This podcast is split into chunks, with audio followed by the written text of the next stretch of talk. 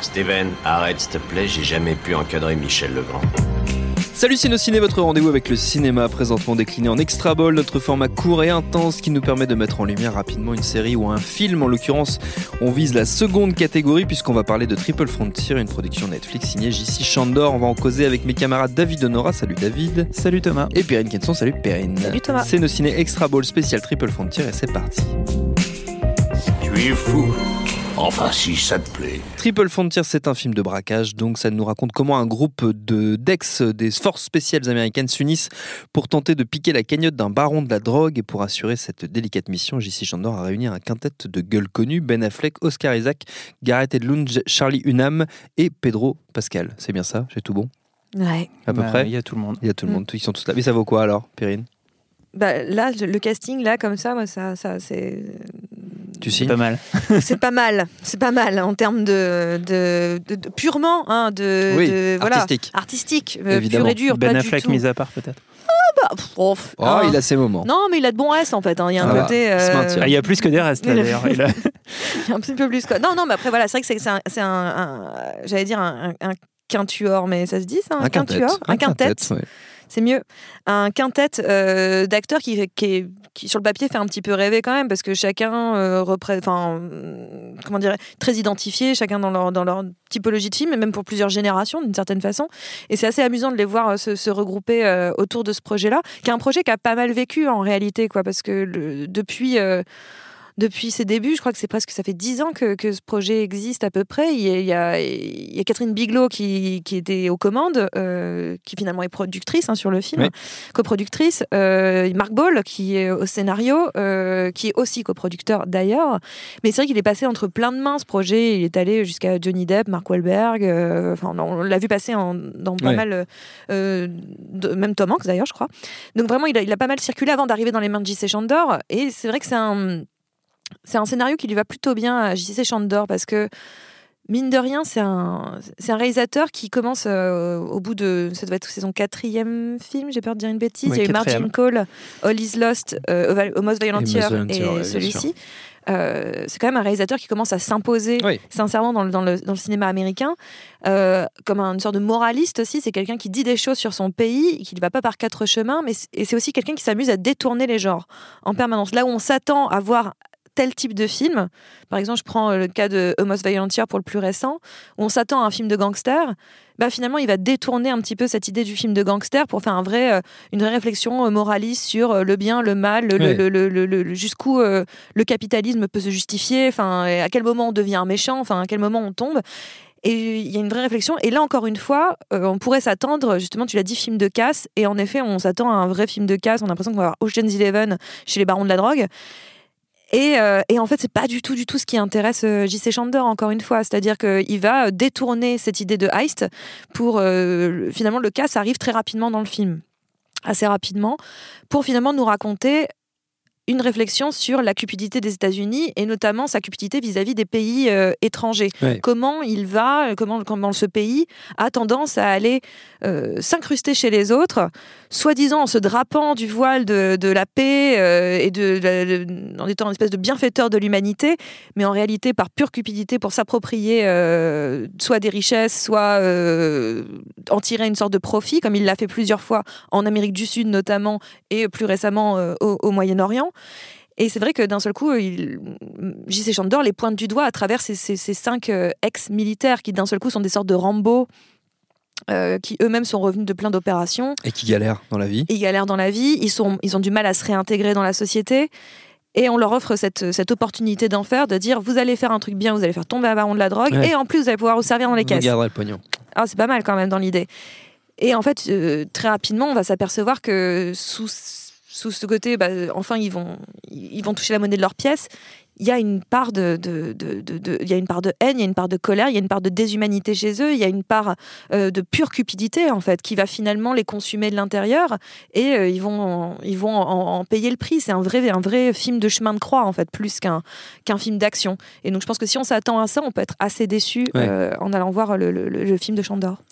Moi, je, David moi, je trouve que c'est un cinéaste euh, vraiment très intéressant parce qu'en fait, euh, il arrive euh, effectivement donc à son quatrième film et j'ai l'impression qu'à la fois il a fait des, des, des films qui en apparence sont à chaque fois radicalement différents. Il se réinvente à chaque fois Ouais.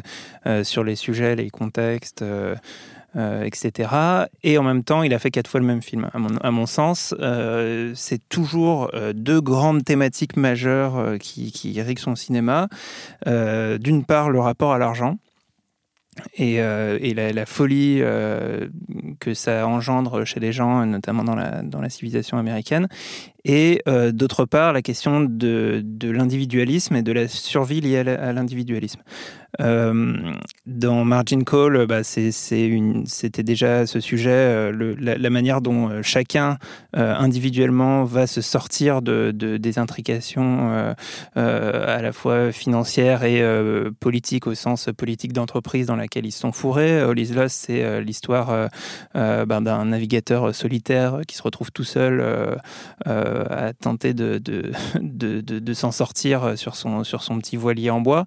Et, euh, et là, euh, dans euh, Triple Frontière, euh, on a ce qui commence comme effectivement un, un film de casse et euh, qui, euh, qui se prolonge dans une sorte de survival dans la, dans la jungle euh, qui, est, euh, qui est double, c'est-à-dire d'une part, il y a le problème de, bah, on vient de faire un casse, on part avec un énorme pactole et on a peut-être été un peu trop gourmand.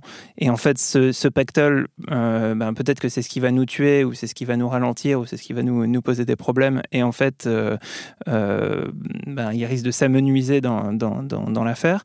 Et puis, euh, se retrouve confronté à, à des questionnements, euh, je dirais, euh, existentialistes, euh, personnels, de euh, pourquoi je fais ça, pourquoi je me suis engagé là-dedans, est-ce que je l'ai fait pour l'argent, est-ce que je l'ai fait pour donner du sens à ma vie, et, au bout du compte, qu'est-ce que je vais, faire après? Et, du coup, bah, je trouve que toutes ces thématiques sont, traitées de manière assez intéressante. Le, fait que ça soit Mark Ball au scénario, que ce soit effectivement un, projet qui aurait pu être un projet Mark Ball, Bigelow, euh, pur jus à la base, moi ça, m'interroge un peu et notamment euh, la manière dont j'ai abordé le film, rien qu'avec son titre euh, et son, son pitch un peu succinct, Triple Frontière, je m'attendais euh, à ce qu'il y ait beaucoup plus d'aspects liés aux, aux problématiques politiques, en fait, de se retrouver dans une zone entre, euh, entre les frontières, entre trois pays euh, différents.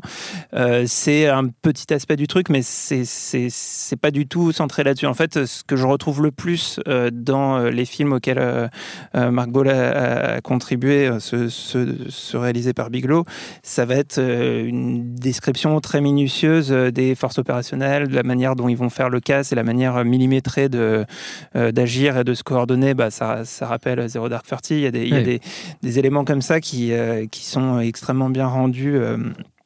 par Chandor, mais au final, euh, ce qui l'intéresse vraiment, euh, c'est euh, cette voilà confrontation existentielle à à, ce- à ce que l'argent nous fait faire. Et il y, a, euh, il y a un moment, c'est une très belle euh, séquence où ils deviennent un peu tous fous à rire euh, autour d'un feu de camp dans lequel ils font brûler des, Des des billets. liasses de billets de Des 100 liasses de dollars.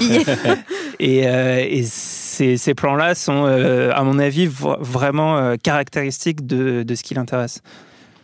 Mais après, j'avoue que enfin, ce qui est intéressant, c'est ce que tu disais, en effet, cette idée, ce, ce- quand il, euh, il s'intéresse à, à ces forces spéciales, comment il les décrit, ça, c'est vrai que c'est plutôt bien fait. Moi, j'aime beaucoup l'ouverture, enfin, Oui. tout, tout le début, en fait, où on a un peu la présentation de chacun. Euh, on a une présentation très claire de- d'Oscar Isaac, qui est un peu le l'élément, euh, c'est lui qui va rassembler la troupe, c'est lui Mm. qui va, que le- le- la vieille camaraderie, etc., enfin, qui va faire revivre un peu tout ça. Mais on a une présentation de chacun de ces personnages qui représente chacun une facette de comment on s'en sort post euh, être un héros de, De la guerre. d'une certaine façon, et euh, comment on s'en sort pas aussi d'une autre façon. Et ça, j'aime beaucoup ça. Mais là où je suis un peu plus, ce qui moi m'a un petit peu sorti du film, c'est justement cette partie casse en fait, qui est très réussie en soi en termes de, de mise en scène, en termes de de, de, de- caméra. C'est pas la question. C'est juste que euh, en fait, c'est le contexte. Le contexte, c'est la- l'Amérique du Sud, euh, les cartels. Et ils s'en foutent, en fait, à un degré de je m'en foutisme qui, moi, m'a sorti un peu. C'est-à-dire que euh, on a l'impression que c'est les cartels des années 80. On planque les, les billets un peu n'importe où. euh, et, et cette espèce de, de, hum, En même temps, ça peut être intéressant, l'idée de se dire que les Américains voient encore euh, Oui. les cartels ou les, les- les barons de la drogue comme des gars qui vivent au fin fond de la jungle dans, dans leur, en cachant leurs billets sous leur matelas limite, comme, un, comme un Escobar qui planquait ça dans des tonneaux dans les champs. Bon, euh, pourquoi pas, mais je trouve que c'est une, une vision un peu fantasmée, un petit peu de, de- de- des cartels en fait. Mais c'est vrai que- je trouve ça un peu Chandor- dommage quoi. Ça, moi, ça me sort un tout petit peu. Et Ouais. c'est pour ça que la troisième partie, où là on est dans, cette, dans, ce- dans ce chemin de croix, dans cette réflexion, là où on est, où il est vraiment, là où Chandor est Chandor en fait, c'est-à-dire que là où il est plus dans vraiment dans des proximités avec Biglo, mais plus dans des réflexions personnelles, ce qui est plus proche de son cinéma à lui. Là, il me réintéresse davantage Oui. parce que je trouve que vraiment cette partie cartel. Ça aurait pu être un cartel comme euh, un, un roi du pétrole. C'était pour moi c'était le même système en fait. rien, ouais. parce que c'est trop fantasmé? Ouais, ouais, mais cla- et clairement, en fait, pour moi, c'est en ça que ça, ça rejoint ses autres films. C'est-à-dire que euh, il est toujours dans un univers extrêmement stylisé, même qui parfois, euh, en apparence, peut paraître, euh, enfin, av- avoir des aspects très, très précis et très documentaires. Euh, on, on- on a, on a du mal à y croire Ah, réellement, et c'était déjà le cas euh, sur la manière dont il décrivait euh, la finance de marché dans Margin Call. Oui. Euh, et même euh, toute l'histoire du bateau avec Robert Redford euh, dans All Is Lost, ou euh, aussi la, la manière, euh, enfin, l'histoire entrepre- Thomas- entrepreneuriale de. euh, volontaire était beaucoup plus ancré, plus Bah, fortement, je trouve, dans une réalité. En fait, euh, t'es plus ancré dans la réalité parce que t'as les- il y a les codes du, du survival, etc. Mais, mais le, le film, en permanence, euh, raconte euh, quelque chose de manière métaphorique. Ah bah totalement. Et, et- et du coup, euh, on, est sur, euh, sur ce registre-là. Et, et moi, il y a un truc bah, que tu me disais euh, euh, juste avant qu'on qu'on enregistre et qui me paraît hyper pertinent, c'est la comparaison avec Sorcerer. On est effectivement dans, dans- dans un truc, et d'ailleurs, il y a un peu ce parallèle avec un, un début un peu documentaire où on présente les différentes parties prenantes avant de rentrer dans, dans quelque chose qui est euh, complètement euh, euh, presque spirituel en fait dans, Oui. dans la, la confrontation. Alors ça ça va pas du tout euh, jusqu'à ce que Aussi fait loin, euh, Friedkin dans, Chez avec Friedkin, Sorcerer. mais mais on a voilà dans ce, une démarche ce- similaire, en tout cas. exactement. la, la démarche est euh, euh, de confronter euh, chacun des personnages à leurs démons personnels et euh, et euh, voilà. Et puis après ça, ça, ça boucle jusqu'à une fin qui euh, en revanche me paraît presque à côté du film. C'est-à-dire qu'on a l'impression que c'est c'est pas la, la bonne fin de ce film là Mm. euh, qui est un petit peu décevante. Je je sais pas si elle a été poussée par la production. En fait ça aurait été un film de studio sorti au cinéma. On se serait dit ah bah tiens ça c'est peut-être le studio qui pousse là-dessus. C'est étonnant en fait de voir ça sur un film Netflix où tu te dis bah, qu'il a à peu près toutes les libertés. C'est une fin que je trouve très convenue, euh, Ouais. très un peu une pseudo feel good euh, qui n'a à mon Ouais. sens aucun rapport avec ce qui, ce qui nous Bah, a été pour moi, elle est avant. autant à côté de la plaque que cette histoire de, de cartel, en fait. C'est-à-dire qu'à un moment donné, euh, cette fin-là, euh, comme la description du, du, du- du monde des cartels, euh, euh, je me, je me place pas en experte absolue des cartels, mais c'est juste qu'en Oui, soi. mais euh, si, on a bien compris que. T'as vu pas mal de saisons de Narcos, J'ai donc vu ça, pas mal de saisons de Ah, Narcos. j'ai ça va. vaut bien un doctorat sur le J'ai des copains en Colombie, J'ai et des- voilà. Je ne parlerai pas de. Je ne parlerai pas de ma vie personnelle, mais bon, voilà. ça, de mes ça copains pourrait être mexicains. incriminé. Euh, mais non, non, mais l'idée c'est que voilà, on- mais c'est encore une fois, ouais, il y, a- il y a une sorte de décalage où en fait c'est cette absence de, de, de- de réalité, mais il y a un côté conte en fait. Oui. c'est ça Ouais, aussi, c'est-à-dire qu'il est vraiment dans un conte moral, un conte moral vraiment. Il est juste en train de nous faire une leçon sur euh, les dangers de cette cette cette cette, euh, cette cupidité, les dangers euh, et puis surtout le, le- les faux prétextes qu'on se met pour justifier ça en fait Clairement. qui sont presque plus dangereux Hmm. que la cupidité elle-même. C'est-à-dire que de dire d'y aller franco en disant bah non, je veux la thune, c'est très honnête au moins. Oui. Mais là, il est plutôt en train de dire non, parce qu'on a des principes. Et mais non, vos principes, c'est rien du tout, c'est de la flotte en fait. Et je trouve que c'est ça, c'est c'est là, c'est là la force de, de Chandor. Et, euh, et c'est vrai que voilà, moi, c'est juste cette fin aussi un petit peu genre, mais en même temps, ça va bien avec l'idée du conte. Oui. Mais euh, elle tombe un peu comme un cheveu sur la Elle soupe. tombe un peu à plat. C'est un peu la soupasse. Mais sinon, c'est pas, c'est pas mal. C'est pas mal et c'est à voir sur Netflix. Triple Frontier, on l'a dit. Merci à tous les deux. Merci à Solène à la technique minge.audio pour toutes les infos utiles. On vous dit à très vite. Je préfère partir plutôt que d'entendre ça, plutôt que d'être sourd. Binge.